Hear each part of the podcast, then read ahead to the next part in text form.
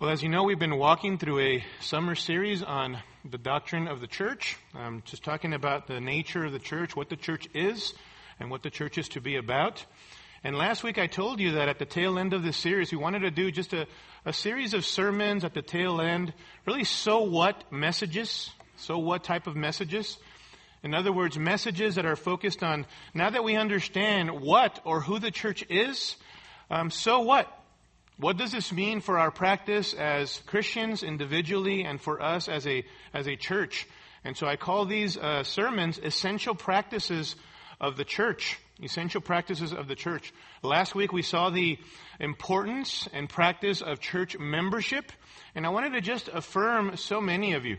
Um, on the one hand, so many of you who have stepped up, who have been attending Calvary for a, a while, who really do consider Calvary your home church, and you have um, uh, prayerfully uh, thought through um, whether you should connect to this body, and you are pursuing church membership in response to God's word last week, uh, that is the greatest, I can tell you, for any, any pastor, elder that comes up here and teaches, the greatest reward in our impartation of God's word is when God's people respond to what God says. And I want to affirm you. What a wonderful thing to see so many people who signed up to become members here at the church. We even had to look for um, uh, backup plans as far as the room because we couldn't fit everybody in the room for the upcoming membership class. That's a really good thing. That's a good problem to have, right? And we have to come up with another room because it's overflowing um, with people who signed up. And then others of you just sharing, even just a few minutes ago, in response to last, min, uh, last week's message, just, and the, and the series of sermons that have come this summer, just your, many of you have expressed a desire to really connect to the body. Remember, you are an official, formal member of Calvary Bible Church already, but you don't feel connected. You don't feel like you're really using your gifts for the glory of God and the edification of God's people here. And it's been so encouraging to see the emails and then to hear some of you express some of those things about, I, I just really want to, God to use me here. Um, to invest into his people. So, how can I do that? It is so wonderful and beautiful and exhilarating to see you respond to the Word of God. So, I want to affirm you and, and commend that to you um, as one of your elders here. It's so, such a joy to, to see that response. Um, now, next week, as you know, as uh, Alex mentioned, we're going to be having our marriage conference Friday and Saturday. If you haven't signed up for that, make sure that you do that. And then Sunday morning, Mike Abendroth, a very godly brother, a gifted teacher, preacher, um, godly husband and father, um, he's going to be preaching uh, Sunday morning, first service, and then second service, we're going to combine all the fellowship groups in the worship center, and we're going to be having a Q&A that is going to be helpful, not just marriage and parenting questions, but broad questions on theology, doctrine, our culture, different things like that. I know that Mike Abendroth has a, a, a local radio station, or podcast rather, uh, No Compromise Radio in Massachusetts where he pastors. So he's very connected to issues in our culture and all of that. So I thought it helpful, the elders thought it helpful that we should combine fellowship groups and allow you to hear uh, from this uh, brother and um, as he brings the Word of God to bear upon us, even in that particular context. So make sure that you make that a priority, okay? Now, after next week, uh, we are going to continue in our uh, essential practices of, of the church. We're going to be looking at baptism. Um, I originally um, uh, set myself out to cover both baptism and the Lord's Supper this morning. So I humbly want to confess to you that as I continue to prepare this week and as we were led to this Sunday morning, I realized there is no way in the world that I'm going to be able to cover both of these. All right? And so I want you to know this morning we're going to be focusing our attention on the essential practice in the church of the Lord's Supper, of the Lord's Supper. When we come back after the marriage conference, baptism, and then what is loving church restoration? What is loving church restoration, commonly known as church discipline? And I want you to know that the heart behind these essential practice sermons is this. We're living in, a, day, in an age, and I know you know this as you look at the culture around us, we're living in a day and age of high skepticism toward Christianity, toward the Bible, really in every issue in our society. Everything is up for grabs. Everything is up for questioning. Nothing is sacred anymore. Nothing is sure in our world. And even Christians in the church and even professing believers don't know why they believe what they believe. They don't know. They don't have any substance behind their practices. And So it's very important for us to be looking at some of these issues. And this whole series this summer has been about that. What is the church and why do we do what we do as Christians here on this earth? I read a recent survey this week of how 60% plus 60 plus percent of professing believers, regular attenders in evangelical churches across America, don't know why, generally speaking, why we do church membership in the church why we encourage the Lord's Supper, why we encourage baptism, that is water baptism in the church. Why are those things important? And an array of other issues. Can you believe that? They cannot look at Scripture and, and honestly and reasonably and accurately be able to look at Scripture and say, this is why we practice the Lord's Supper in the church. That's pretty sad. And these are people who generally, as a survey went on to say, they, they've been in churches for years. And yet they don't have any substance behind their practices. They don't know what they believe. And there are many professing Christians that generally just go through the motions in churches. They go through the motions. They don't really know why they believe what they believe. And I really believe with all of my heart, beloved, that that is the reason why we are seeing so many people, from a human perspective, walking away from evangelical Christian churches in America. And I know that ultimately the theological answer to that is they were never ultimately of us if they walk away definitively from the faith. We know that, that that is true. But you know what? People just don't have any substance behind what they profess to believe. And that's a dangerous place to be in our culture. And so for that reason, my heart is to, is to really zero in on these things that we're talking about so that we would look at God's word and have substance, substance behind why we believe what we believe. Did you hear about the very prominent um, former pastor, author, entrepreneur guy now, I guess. Um, the former pastor by the name of Joshua Harris. He was the guy that wrote in the 90s, late 90s, I believe 1997, a book titled um, I Kissed Dating Goodbye, and many other bestsellers. I mean, that thing just exploded. And recently, it came out a couple of weeks ago or so.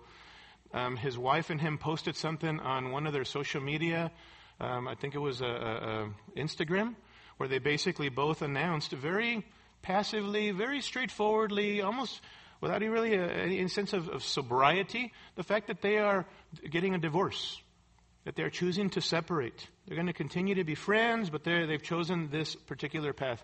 And then the real blow came last weekend, where this man announced the fact that essentially he's abandoning the Christian faith that he's abandoning the Christian faith. He was a prominent pastor at a, at a prominent church in the East Coast, an author, was raised in the church by Christian parents and all of that. And now he's completely walked away from the Lord. And we know the biblical answer to that, don't we? that ultimately this man never was of us. You cannot lose your salvation according to the Word of God. We are protected by the power of God for a salvation ready to be revealed in the last time by the power of God and the Spirit of God. We cannot lose our salvation, so he was never really in the faith if he remains that way all the way unto the end. We need to pray for his repentance. And none of us should look at that and be like, yeah, you know, it was probably this and this and this and this. Listen, caution, right? Caution and warning to all of us, as Galatians 6 says, that we, each of us can be tempted, so we need to guard ourselves, that our hearts are not growing hardened to the truth of the Word of God. That we be that third soil in Jesus' parable that for a while we knew all the facts and we were, there was some sense of excitement and all of that, but eventually the worries of the world and the deceitfulness of sin came in and choked the word. We need to guard ourselves when we hear things like that. And we understand that the progression of sanctification goes from head, the things that we know and understand, must then grip our hearts, right? So that our affections are gripped by the things that we know and we understand from the Word of God. So that it goes from beyond knowing intellectual facts to really loving God with our hearts, and then it fleshes itself out in our hands and our practice.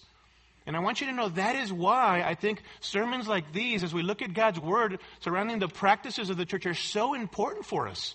So that we would be informed in our thinking, our head, not just about facts, but then that those things would really grip our hearts and our affections, so that then we would practice these things, listen to me, from conviction and with delight, beloved. So many of us are just going through the motions.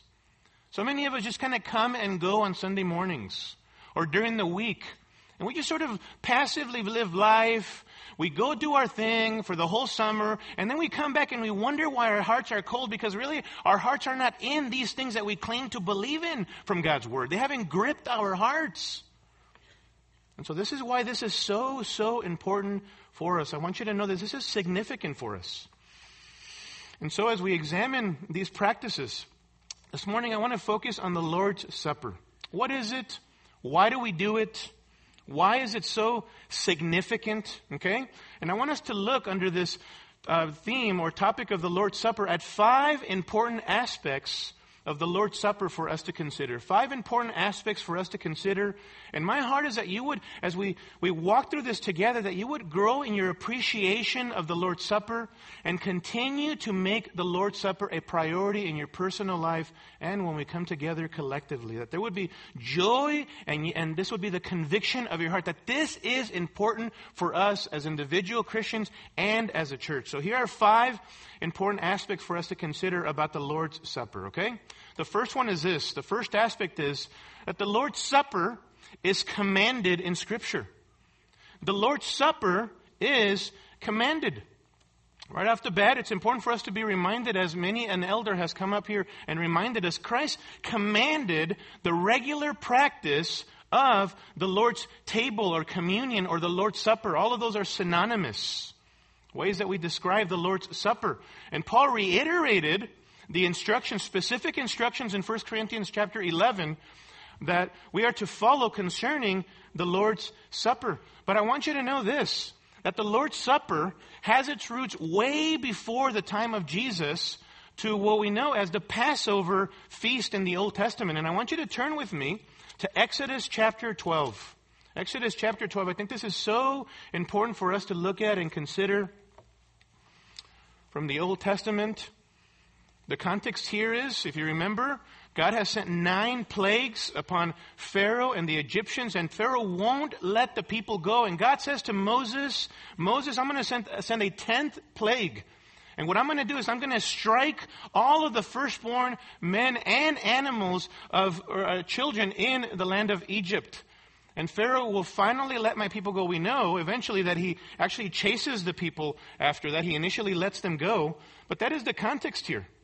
And notice in chapter 12 and verse 1, and I'm going to read a few verses from here, okay? Exodus chapter 12 and verse 1. Now the Lord said to Moses and Aaron in the land of Egypt, This month shall be the beginning of months for you. It is to be the first month of the year to you. Speak to all the congregation of Israel, saying, On the tenth of this month, they are each one to take a lamb for themselves, according to their father's households, a lamb for each household. Now, if the household is too small for a lamb, then he and his neighbor nearest to his house are to take one according to the number of persons in them. According to what each man should eat, you are to divide the lamb.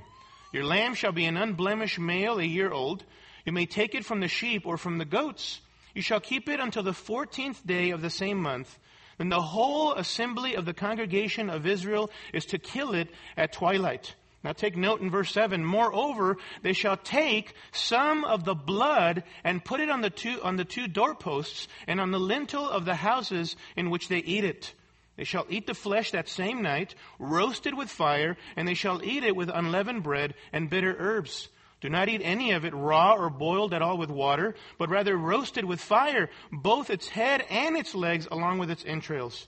And you shall not leave any of it over until morning, but whatever is left of it until morning, you shall burn it with fire. And listen to this. Now you shall eat it in this manner, with your loins girded, your sandals on your feet, and your staff in your hand, and you shall eat it in haste. It is the Lord's, say it with me, Passover. Passover. Now, why is it called this? Verse 12.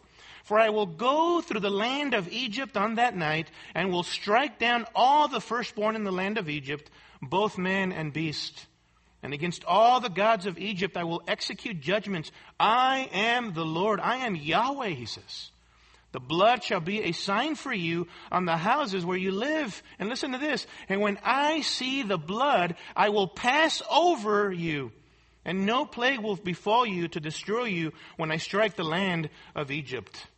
And notice, Over the centuries, God wanted his deliverance of Israel from the hand of Egypt to be commemorated. Verse 14 Now this day will be a memorial to you, and you shall celebrate it as a feast to the Lord throughout your generations. You are to celebrate it as a permanent ordinance. And then later on in verse 23, Moses is giving instructions to the elders according to what God said. Verse 23, For the Lord will pass through to smite the Egyptians, and when he sees the blood on the lintel and on the two doorposts, the Lord will pass over the door and will not allow the destroyer to come into your houses to smite you. And you shall observe this event as an ordinance for you and your children forever. When you enter the land which the Lord will give you, as he has promised, you shall observe this rite. And when your children say to you, What does this rite mean to you? You shall say, It is a Passover sacrifice to the Lord, who passed over the houses of the sons of Israel in Egypt when he smote the Egyptians, but spared our homes, and the people bowed low and worshiped. So notice, for way before, hundreds of years before Jesus institutes the Lord's table, his table in the Gospels, his institution of the Lord's table was upon the shoulders of this particular significant event here the deliverance of the Israelites from the hand of the Egyptians. God wanted that feast to be celebrated as a reminder of His protection of His people, of His covering and passing over them, but His judgment of the Egyptians and His great power as the one true God, Yahweh. Now, with that background in mind, I want you to go with me to Matthew. Okay, Matthew chapter 26. Matthew chapter 26. Jesus is in the upper room, and he's going to celebrate the Passover feast. In Matthew chapter 26 and verse 18, Jesus said, Go into the city to a certain man and say to him, The teacher, talking about Christ, says, My time is near. I am to keep the Passover at your house with my disciples. The disciples did as Jesus had directed them, and they prepared the Passover. So they're in celebra- they're following suit in celebration of this same Passover feast originally instituted in Exodus 12. Look at verse 26. While they were eating, Jesus took some bread, and after a blessing, notice he broke it and gave it to the disciples and said, Take, eat, this is my body. And when he had taken a cup and given thanks, he, he gave it to them, saying, Drink from it, all of you, for this is my blood of the covenant, which is poured out for many for forgiveness of sins.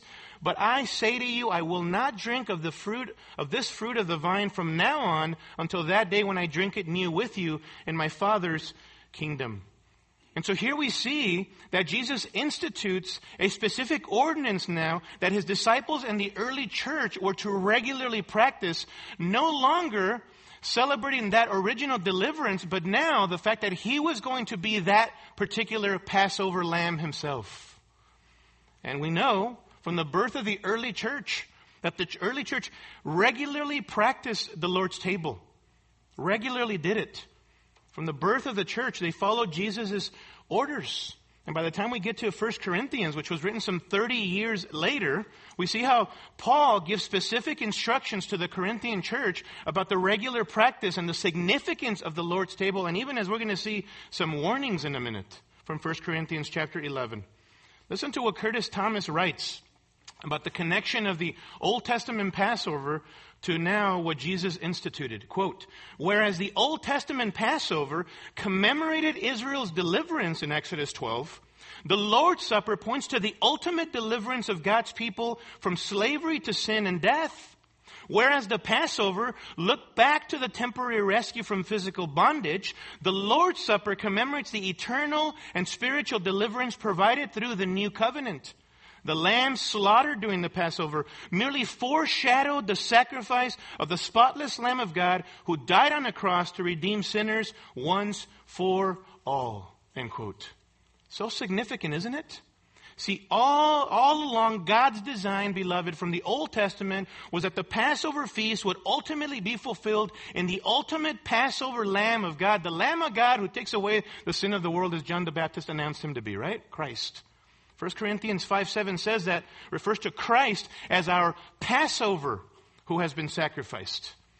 That wonderful, beautiful feast of the Old Testament pointed forward to the ultimate one who would be the Passover lamb. And Jesus did not want his people to forget and lose sight of his atoning death on the cross. So what does he do? He commanded his disciples and by implication and application his church at that time and in the future to today to regularly practice his table.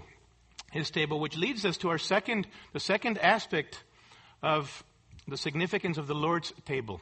The second aspect of the Lord's Supper is this. Not only is the Lord's Supper commanded, but the Lord's Supper is also commemorative. It's commemorative. The Lord's Supper, at its heart, is a remembering of the person and the work of our Lord Jesus. Specifically what? Specifically His atoning death.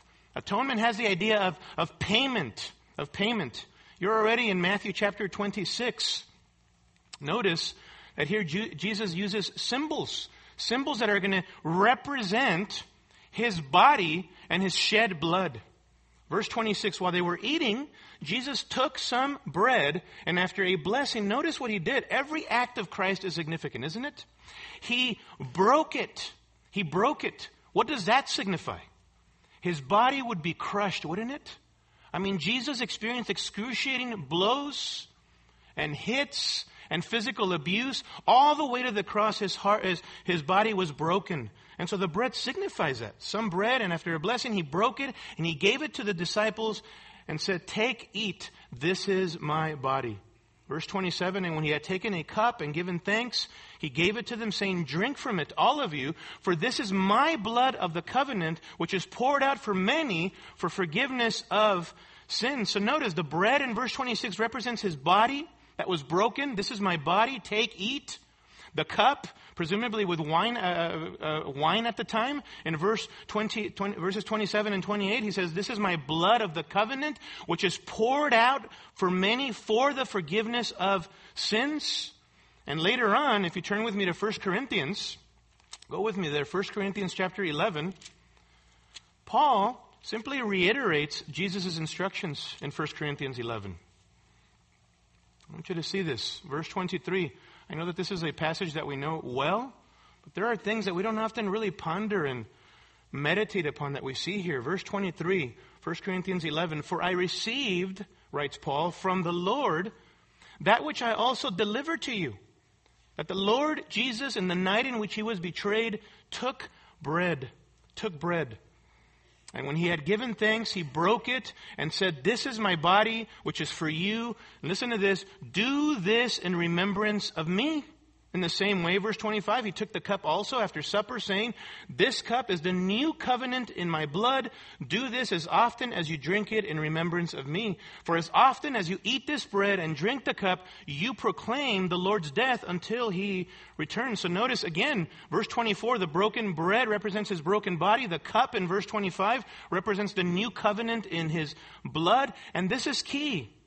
Why are they to regularly partake of the Lord's Supper? Verse 25, do this as often as you drink it in remembrance of me, right? In remembrance of me. And verse 24, same thing. Do this in remembrance of me. It is a commemoration. These symbols were a commemoration of his person and his work. There was nothing, nothing sacred about the, the bread in and of itself or the liquid in and of itself. The significance comes in what those things represent, namely Jesus' person and his work on the cross for sinners. Here at Calvary, based upon these words of Christ, that we are to, to um, practice this as often as you drink it in remembrance of me, verse 25, and in remembrance of me in verse 24. We believe here at Calvary that the Bible teaches that the Lord's Supper is a commemoration. It's a remembering of the Lord's broken body and shed blood on behalf of sinners. This is the heart of the gospel, isn't it? The heart of the gospel. The person and the work of Christ. And obviously we tack onto that the resurrection of Christ.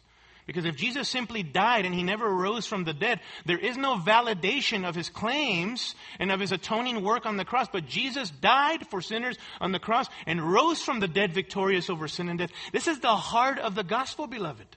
This is what we proclaim. The good news of Christianity is that God offers free salvation and forgiveness of sins for all of those who abandon self-trust and put their trust in Jesus Christ by virtue of his atoning death and resurrection. It's a beautiful reality that we celebrate as we're going to see in a minute. So we hold to a commemoration, a remembering view of the Lord's Supper here at Calvary. And so you'll hear pastors and elders in the future come up here and re-emphasize this and hit it from different perspectives and different angles. And it's important for you to, to have some substance behind why you're doing what you're doing. Many of you are way further along than we are, and you've, you've heard these things many a time, all right? These are just a reaffirmation of what you already know. But for others of you, maybe this is the first time you've heard this. Now, in the Lord's Supper, again, there are other views. Um, the Roman Catholic Church holds a view called transubstantiation. Transubstantiation, if we hold a commemorating, remembering view of the Lord's Supper, the Roman Catholic Church holds to a view called transubstantiation. Basically, they believe that as soon as the Roman Catholic priest, as they are practicing the communion, holds up the bread and the wine and declares, This is my body, Listen, the bread and the wine are believed to become the actual, literal body and the blood of Christ. The actual, literal body and the blood of Christ. We don't believe the Bible teaches this view at all. We reject transubstantiation. We also don't hold to a view that the Lutheran denomination, for instance, holds called consubstantiation. Consubstantiation, also referred to as the real presence of Christ view. It's a sort of middle ground view that holds that though the physical body of Christ may not be visibly present during communion or the Lord's Supper, his body, Christ's body, is present in, with, and under the bread of the Lord's Supper. In, with, and under the bread of the Lord's Supper. It's sort of a middle ground view. We don't believe that either of these views are consistent with what Paul or the Lord said. He said, Do these things in remembrance of me, verse 24. Do these things in remembrance of me, verse 25. It's important. The Lord's Supper is a, is a commemorative of the Lord's death, a commemoration of the Lord's death. Thirdly, the Lord's Supper is commanded, it's a commemoration. Thirdly, the Lord's Supper, listen, is confessional. The Lord's Supper is confessional. You know, a few weeks ago, Pastor Tim Carnes did a wonderful job of reminding us of our chief confession. What is our chief confession? Jesus is. Oh, wow. Were you guys paying attention? What is our chief, the chief confession of the Christian is Jesus is Lord. Jesus is Lord. Well, flowing from that confession is this celebratory confession. Christ has died for sinners, right? We proclaim that. We live that. The significance of that is glorious to us. Well, notice 1 Corinthians 11, 26, what he says. He says, For as often as you eat this bread and drink the cup, you proclaim the Lord's death until he comes. I love that word there, proclaim. It is a present tense verb. You continually announce or declare, and the sense here is with the intent of broadly publicizing. You announce or declare something with the intent of broadly publicizing. You know what happens when we celebrate the Lord's Supper? We are declaring continually and announcing Christ's death. To who? Obviously to the world, but more importantly, in that act, to one another. We are reminding one another, beloved, of the Christ that has saved us from our sins. How many times? I know that, uh, that when we are taking, uh, partaking of the Lord's Supper, we are focusing on the Lord and there are silent moments between you and God. But you know, there had been a, a handful of times where either in this church or my previous church, I actually looked around and it was so amazing. In addition to examining my heart before God and that vertical relationship and how I'm doing before Him, to look around at my other brethren who are partaking of the Lord's Supper, and it is a mutual proclamation at that moment and confession of the Christ that we follow, right? You ever encouraged by that? There's a communal encouragement when we partake of the Lord's Supper as well because we are proclaiming, announcing the sufficiency of Christ's death on the cross for us. That He's paid for our sins, that we have forgiveness of sins, that we have assurance of eternal life and hope because we have our u- union with Christ and with one another. It is a beautiful part, partaking of, of, of um, grace at that moment as we look around and we see how what Christ has done for, for other people in the church as well. How often do we think about this? When we practice the Lord's Supper, we are continually proclaiming Jesus' death. First of all, to one another. And notice in verse 26, for how long do we do this? At the end of verse 26, he says, until he comes. Until Christ returns, until his advent, his second advent. Earlier in Matthew chapter 26 and verse 29, Jesus said these words, But I say to you, I will not drink of this fruit of the vine from now on, listen to this, until that day when I drink it new with you in my Father's kingdom. How often when you partake of the Lord's Supper do you begin to look forward to that day when that sin that you're even confessing at that moment before God will be completely wiped away as far as its presence in your life? We know that Jesus is already, if we've trusted in Him, He delivers us from the punishment of our sin, from its power. We don't have to give in to our sin by the grace of God and the Spirit of God. We can walk in holiness. But is it glorious to you to look to the future when Jesus returns and to think, one day, no more sinful thoughts, no more sinful motivations, no more sinful priorities, no more disobedience? No more wrong view, wrong thoughts about God. No more idolatry in my heart. See, at that moment, we are proclaiming those things and the significance of the death of Christ for the future when Jesus is going to be at this ultimate great feast and there's going to be the marriage supper of the Lamb according to Revelation chapter 19 and verse 9. Oh, beloved, what I'm saying is, is that when we t- partake of the Lord's Supper, we often don't recognize the significance of the anticipation that should fill our hearts as we look forward to that day, right?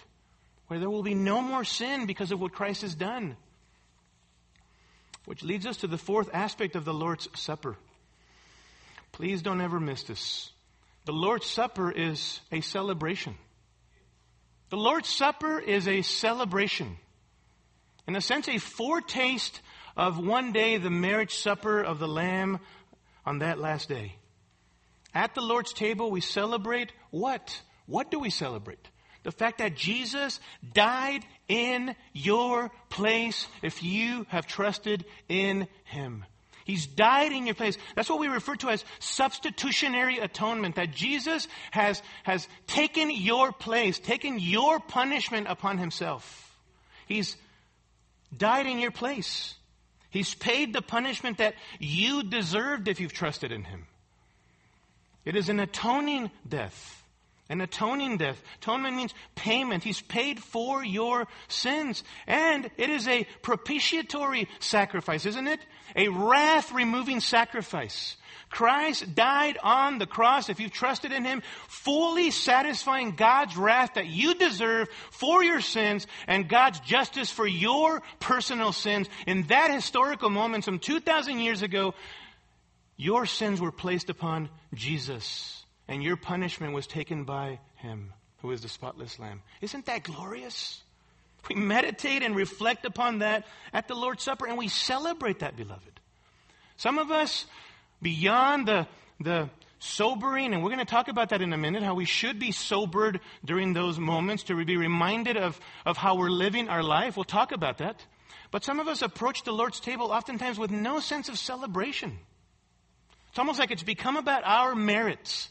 It's become about my performance. It's become about how I live my life so that God will continue to love me and will continue to have His favor upon me. Listen to me. We celebrate beyond and outside of any merits or anything that you bring to the table, which means nothing. We celebrate the merits of Christ alone. And nothing about your performance as a believer will ever change that, will ever separate you from the love of God, which is in Christ Jesus your Lord.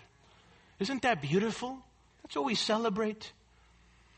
That Jesus died in our place that he atoned for our sins, he paid the punishment that we deserved, and that God's wrath and justice was fully satisfied. Listen, someone had to pay for sins if forgiveness for you and I was to be procured. And it certainly couldn't be you and I. Hebrews chapter 9 verse 22 says that without the shedding of blood, there is no forgiveness. Someone had to pay for your sins. Christ did that because no human being can ever meet the expectations and the standard of God, His holy and perfect righteous character. All have sinned and fall short, that is, missed the mark of the glory of God. None of us can ever atone for our sins.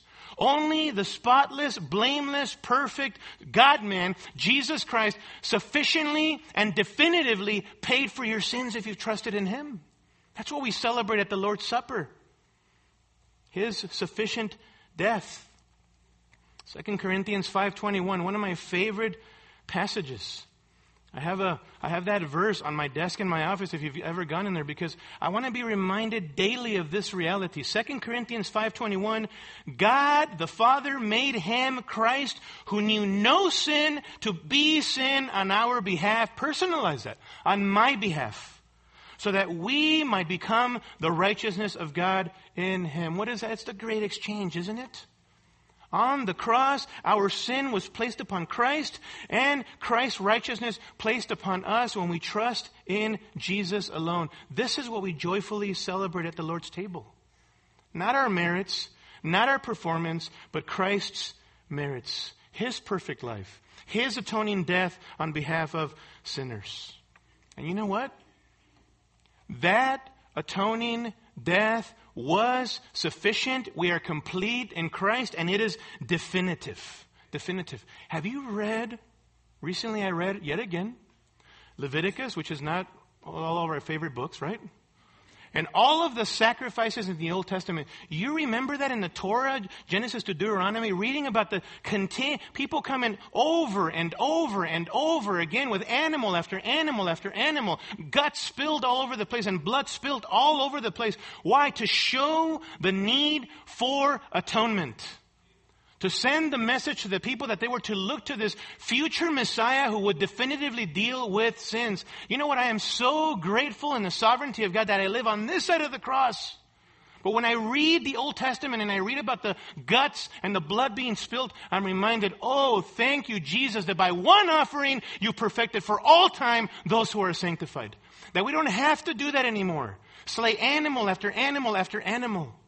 Those things pictured the future when by one offering Christ would perfect for all time those who are sanctified. That's Hebrews chapter 10, verse 14.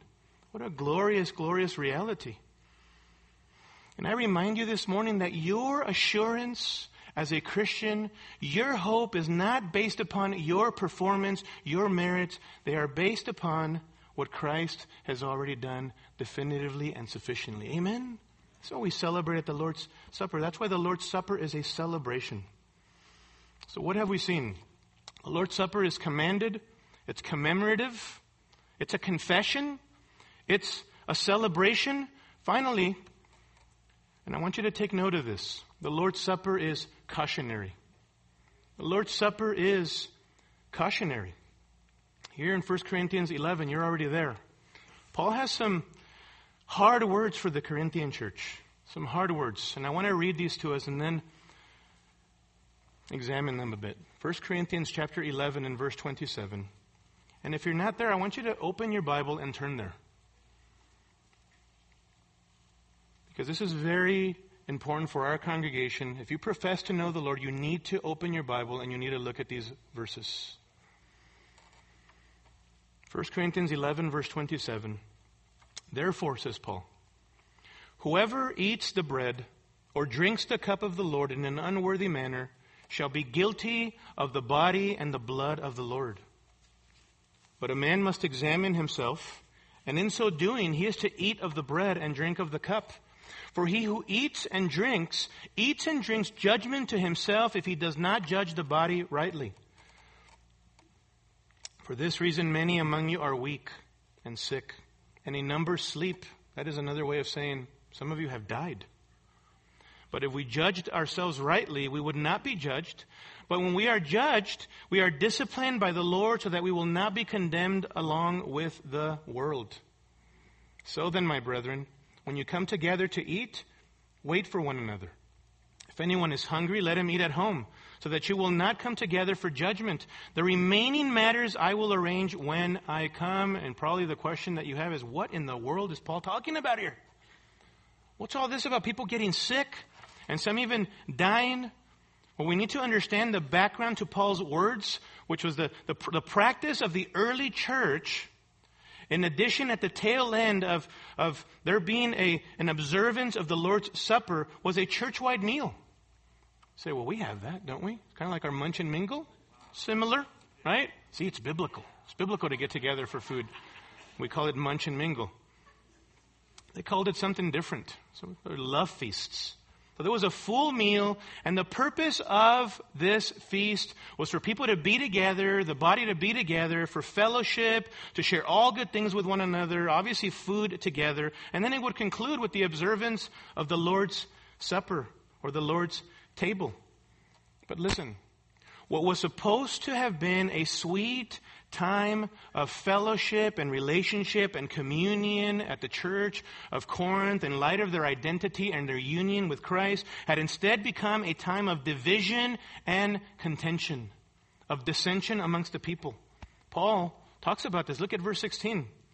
But if one is inclined to be contentious, we have no other practice nor have the churches of God. Look at verse 18. For in the first place, when you come together as a church, I hear that divisions, that is, schisms, exist among you. And in part, I believe it. Back in chapter 1, verse 10, he talks about this. They're locking arms with one uh, leader over another. There's division in the church at Corinth. And Paul calls them out. But then look at verse 21. For in your eating, each one takes his own supper first, and one is hungry and another is drunk. You know what they were coming in and doing? Instead of, of coming in with a, with a attitude of service and letting others go first and all of that, they were coming in and they were being gluttonous. And they were coming in hungry and, and getting in front of other people and being selfish and self-centered. In verses, verse 33, notice this. So then, my brethren, when you come together to eat, wait for one another. If anyone is hungry, let him eat at home so that you will not come together for judgment. The remaining matters I will arrange when I come. Paul is alluding to this gluttony, self centered gluttony that these Corinthians were guilty of. And then look at verse 21. In your eating, each one takes his own supper first, and one is hungry, and another is drunk. So now they were getting intoxicated. And so, what is the point in all of this in the historical context of, of Paul's words? They, the Corinthian church, had turned an opportunity for sweet fellowship and sharing and partaking of God's grace through that whole um, meal together and eventually the Lord's Supper. They had turned that, something of blessing and togetherness, into something of division and full of blatant sinfulness. They were not walking holy before God and with one another. Well, I remember this. Remember once as a teen witnessing this type of hypocrisy. Being a part of a membership meeting where people be, get, got up and began to yell at each other and say all kinds of mean things at each other. And even the pastor's wife got up and started yelling at other members and saying how her husband wasn't appreciated in the church. And then other people started yelling at her. And then an hour later, guess what we were doing? We were enjoying a wonderful munch and mingle together. And then the pastor had the bright idea at the time to have the Lord's Supper at the tail end of that. But during the meal, people were mad dogging each other. People were angry at each other. There hadn't been reconciliation. People were not treating each other with love, and yet we're enjoying supposedly this hypocritical meal and eventually the Lord's Supper. You think that God was honored by that kind of activity? It's hypocrisy. That's not genuine. That was not an expression of love for the Lord or love for one another. And so this, that's, that's what was happening even in the church at Corinth. And, and Paul has strong warnings for them. Notice in verse 27, therefore, whoever eats the bread or drinks the cup of the Lord in an unworthy manner shall be guilty of the body and the blood of the Lord. You know what you guys' problem is? You are treating with indifference and contempt the body and the blood of Christ by virtue of your known unrepentant division and sin against one another. What words of caution. Don't treat the Lord's Supper in an unworthy manner. Look at verse 29. For he who eats and drinks, eats and drinks judgment to himself if he does not judge the body rightly. In other words, judge yourself, examine yourself rightly, or you are subject to the judgment of God in the form of his fatherly discipline upon you. He's writing to believers, right? They're going to be disciplined by God. Things had gotten so bad that God had disciplined many. And even, look at verse 30, some of them had died. For this reason, many among you are weak and sick, and a number sleep. Oh, it was a terrible situation happening in Corinth. And Paul has these strong cautionary words against the Corinthians. So Paul says in verse 28, what are we to do with this? A man must examine himself, and in so doing, he says, he is to eat of the bread and drink of the cup. Here's the therefore, in other words. Or here's the so what. If this is the situation at Corinth, folks, you need to examine yourselves. That word there, examine, in verse 28 is the word dokimazo. It means to, to test oneself for the sake of approval. The idea is to, is to search your heart to take an honest look within. That area of your heart that no one can see but you and God. Take an honest look at yourself, he says to the Corinthians. Examine yourself. Dokimazo. The same principle applies to us today, right? Listen to me.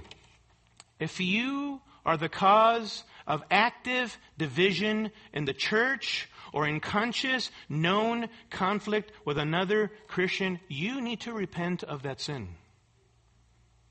You need to repent of it. You need to confess it to the Lord, seek His forgiveness, and you need to go reconcile with your brother or sister in Christ. Our Heavenly Father doesn't look past our sins, sweep our sins under the rug, doesn't, does He? Yes, Jesus has paid for those sins. We are secure in His love, but He wants us to be holy, Christ-like in the way that we deal with one another. Deal with that sin. If you are living, on the other hand, in known, unrepentant sin, even sin that people don't know about, secret sin above all, listen to me, you need to repent, to turn from that sin and confess it to the Lord and get accountability from others. Confess your sin, James 5, to one another. Seek help. But above all, seek forgiveness from God. Listen, the Lord's Supper, beloved, is cautionary. Cautionary. This is why, as your shepherds, we often say when we're framing the time during the Lord's Supper, if this is you, division, or any known unrepentant sin that you know you're compromising in your life, consciously let the cup pass. Let the elements pass. Why? Because you don't want to treat with indifference and contempt the Lord's Supper. The very sin that Jesus came to die for, you are coddling in your life. You are petting in secret pri- privacy before God. You don't think that God sees that? There is no such thing as secret sin. You understand? Everything is done in the sight of God, even though you may hide it from other people. So, can I plead with you this morning? As one of your elders, listen to me. We love you and we care for you, and we don't want to see God's judgment upon you in the form of his fatherly discipline that he gives you a spiritual spanking for that sin. Confess it. Confess it to him. You say, no, we've heard it in the past whenever we share encouragements like this. Well, well, nobody's perfect. Nobody's perfect. We know that. I'm not perfect. You're not perfect. I think more often than not when we say that, we're trying to excuse our sin. But it's true at face value. None of us are perfect. Only Christ is perfect. That is why only Jesus, the perfect God man, blameless, spotless, Lamb of God, could go to the cross and sufficiently pay for sins, right? Because only He is perfect. But we're talking about here about living in known, unrepentant, conscious sin where you are hurting yourself, and even though you don't think it this way, you're hurting the body of Christ in some way, shape, or form because you're living in compromise and not confessing that sin to the Lord. You can also be guilty and subject of God's judgment if you have not trusted Christ as your Lord and Savior. If you make it a habit as a non believer, as a non Christian, of partaking of the elements, listen to me, you are not following faithfully God's instructions here. You, first of all, must be reconciled to God. Don't playfully and haphazardly take the Lord's Supper as if it has no significance. Listen to me, you're bringing judgment upon yourself if you're a non believer and you're partaking of the elements. First, you must repent and completely pledge allegiance to Jesus Christ as Lord of your life so that you can celebrate the significance of your Lord's death for you, for your sins. Don't take the elements in a haphazard, playful way as a non believer. Be saved. Confess your sin to the Lord. Follow Him as Lord and Savior. I would say for us as believers, in conclusion, listen to me.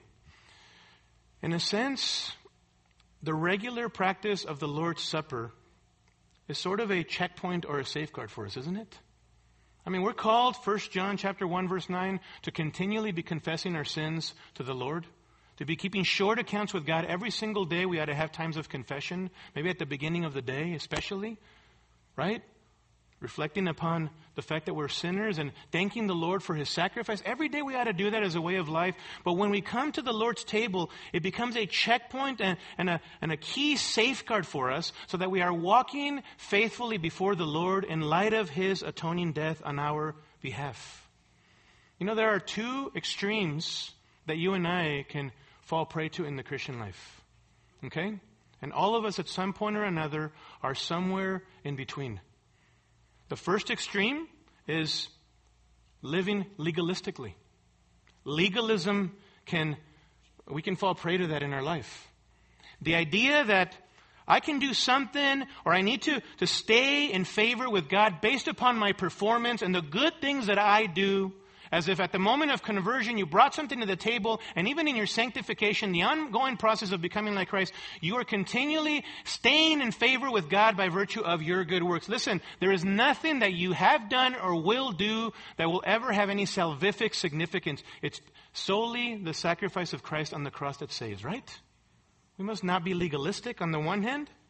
On the other hand, we can fall prey to a libertarianism kind of mindset licentiousness, no law. The idea that, hey, I'm justified, justification is definitive, one time declaration that I am righteous in Christ. Yes, amen, preach it. But then Paul says in Romans chapter 6, shall we continue in sin that grace may increase? He says, may it never be. How shall we who died to sin still live in it? The libertarian mindset says, I'm justified. So it's okay if I live in sin. After all, God will forgive me. He has already forgiven me. Jesus' sacrifice is sufficient. He will just continue to cover me as I continue to walk in unrepentant known sin. Listen, neither legalism nor libertarianism are Christ centered sanctification. Neither one honors the Lord. Neither one. One of them, legalism, robs Christ of his sufficiency because we begin to think that somehow we bring something to the table, even in sanctification. We don't bring anything to the table. We practice obedience out of love and gratitude for what Christ has done and our desires to glorify God, but there's no salvific significance to that, is there? And on the other hand, the other, libertarianism, treats with indifference and contempt the sacrifice of Christ. We operate as those who believe in a cheap grace a cheap grace. Titus 2:11 through 14 is the classic passage, isn't it? Titus 2:11 through 14 says this: For the grace of God that brings salvation has appeared. The grace of God brings salvation. And then it says, instructing us, this grace, instructing us to deny ungodliness and worldly desires and to live soberly, righteously, and godly in this present world. So the grace that saves is the grace that sanctifies us, that, that trains us to deny ungodliness and to be walking in righteousness. And that grace, he says, ultimately sustains us all the way unto the end. It's a saving grace, a sanctifying grace, and a sustaining grace all the way to the time when God takes you home or Jesus returns. Amen? We need to be living grace fueled lives, beloved. Grace fueled lives. So the Lord's Supper is absolutely significant, especially for that last reason. It becomes a safeguard for us, it's cautionary. And I thought it fitting as we close here, as my brothers come up to lead us in one last song, I thought it fitting that we take a few moments here of reflection and self examination. Okay? With your Bibles open, and you can close your Bible at this point. point, and I want you to bow your head and close your eyes and have a, a few minutes of reflection before the Lord. Listen, we're not partaking of the Lord's Supper, obviously, but confession is to be an ongoing practice of the believer. So, is there known unrepentant sin that you're aware of in your life? That you're compromising and you know it, and the only one that knows is God? Maybe others don't see it. Are you in conflict or in dissension with another brother or sister in Christ here? Something that you're not willing to work through, something that you're holding on to. Confess that to the Lord. Confess that to the Lord and make it your commitment today to pursue that. Okay? So take a few moments to reflect upon that.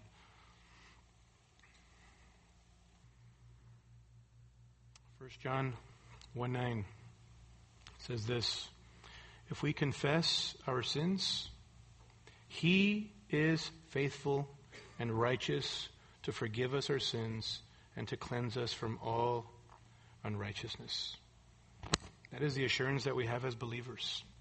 That listen, though God rips our hearts open and exposes our sin, Jesus is the balm, isn't He? Christ is the balm. He is faithful and righteous to forgive us our sins and to cleanse us from all unrighteousness. That's the assurance, beloved, that you can have when you are honest before God about your sin. Amen.